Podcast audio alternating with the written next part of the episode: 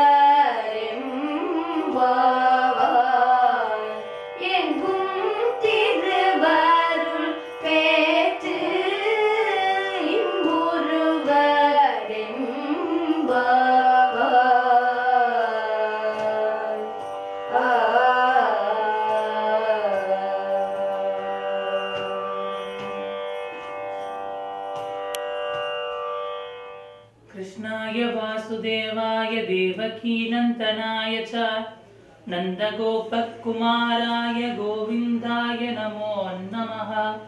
அனைவருக்கும் என்னுடைய அன்பான வணக்கங்கள்.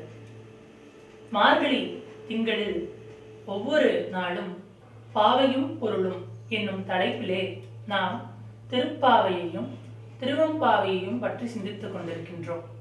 அதன் நிறைவு பகுதியாக இன்றைய தினம் ஆண்டாள் நாச்சியார் அருளிச் செய்த திருப்பாவையின் முப்பதாவது பாசுரத்தை பற்றி நாம் சிந்திக்க இருக்கின்றோம்.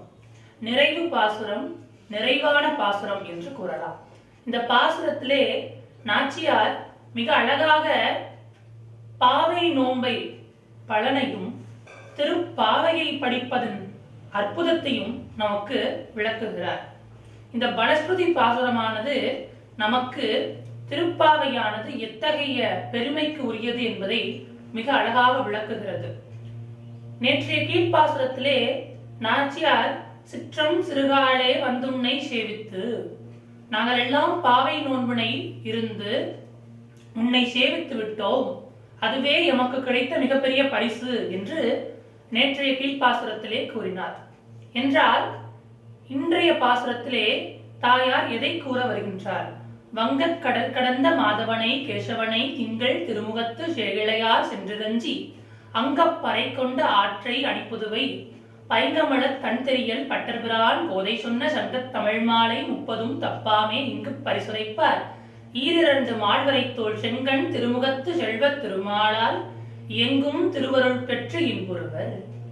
பட்டர்பிரான் கோதை சொன்ன சங்கத் தமிழ் மாலை.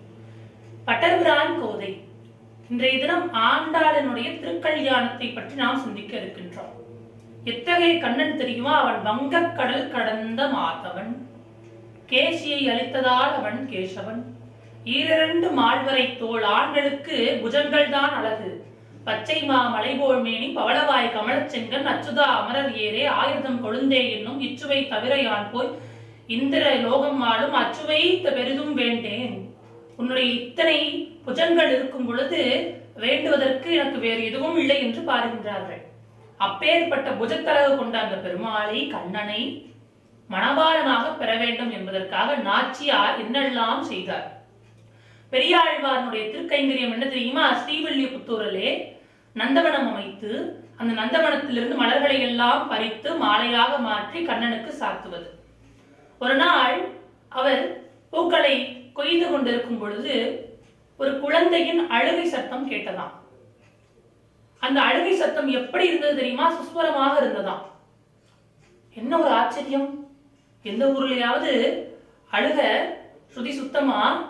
ஸ்வர சுத்தமா? சுஸ்வரமா இருக்குமா அப்படின்னு கேட்டா இருக்காது. ஆனா எப்படி இந்த அழுகை சுஸ்வரமாக இருந்தது? அவனை நினைத்து அழும் அழுகை கூட சுஸ்வரம்தான்.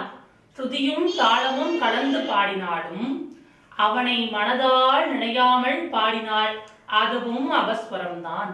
ஆக அந்த அழுக அவருடைய காதுக்கு சுஸ்வரமா கேட்டுச்சான். ஓடி போனாராம். பூமி குழந்ததாம் ஜோதி பிரகாசமும் வந்ததாம். அங்க தாயார் ரொம்ப அழகாக ஒரு மலர் மாலை போல இருந்தாளாம். கோதைனா மலர் மாலைன்னு பொருள்.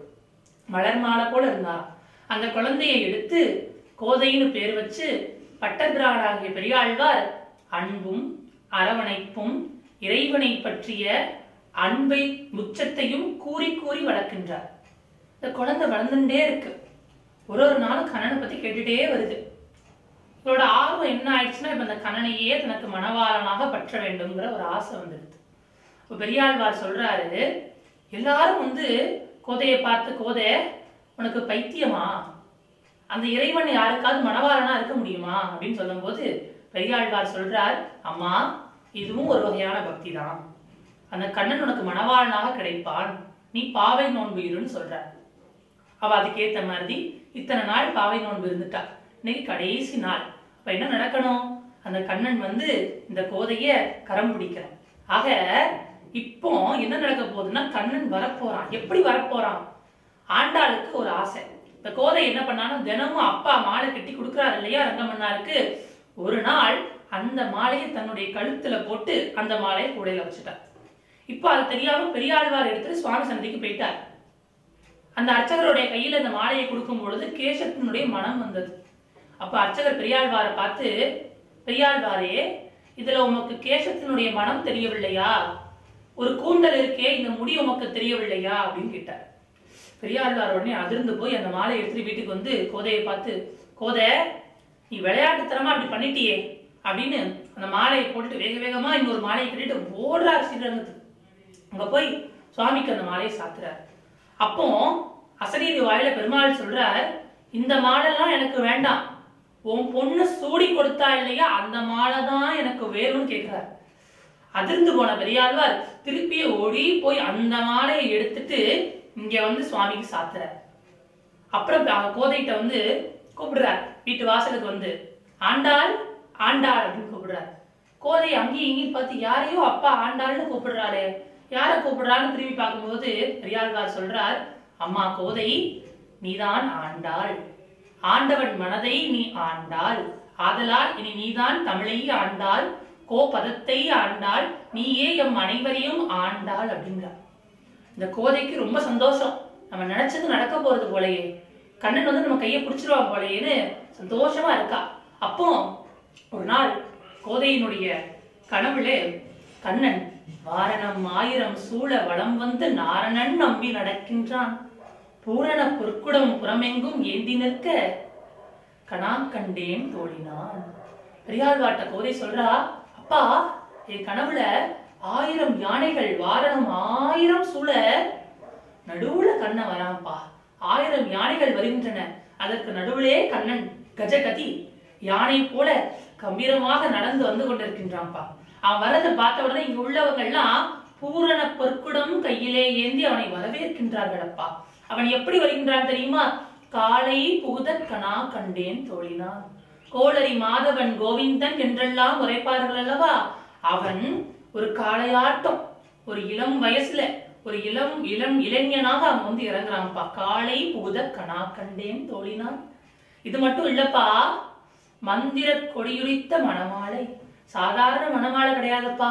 மந்திர கொடியுடித்த மணமாலை அந்தரி சூட்ட கணா கண்டேன் தோழினான் எனக்கு நாத்தனார் யாரு? அந்த துர்காதேவி தானே? அவ அந்தரி தானே? அவ வந்து எனக்கு மணமாலை சுற்றாப்பா கணா கண்டேன் தோழினான். காப்பு கட்டி மைத்துனன் நம்பி என் கரம் பிடித்து வலம் வர கணா கண்டேன் தோழினான்.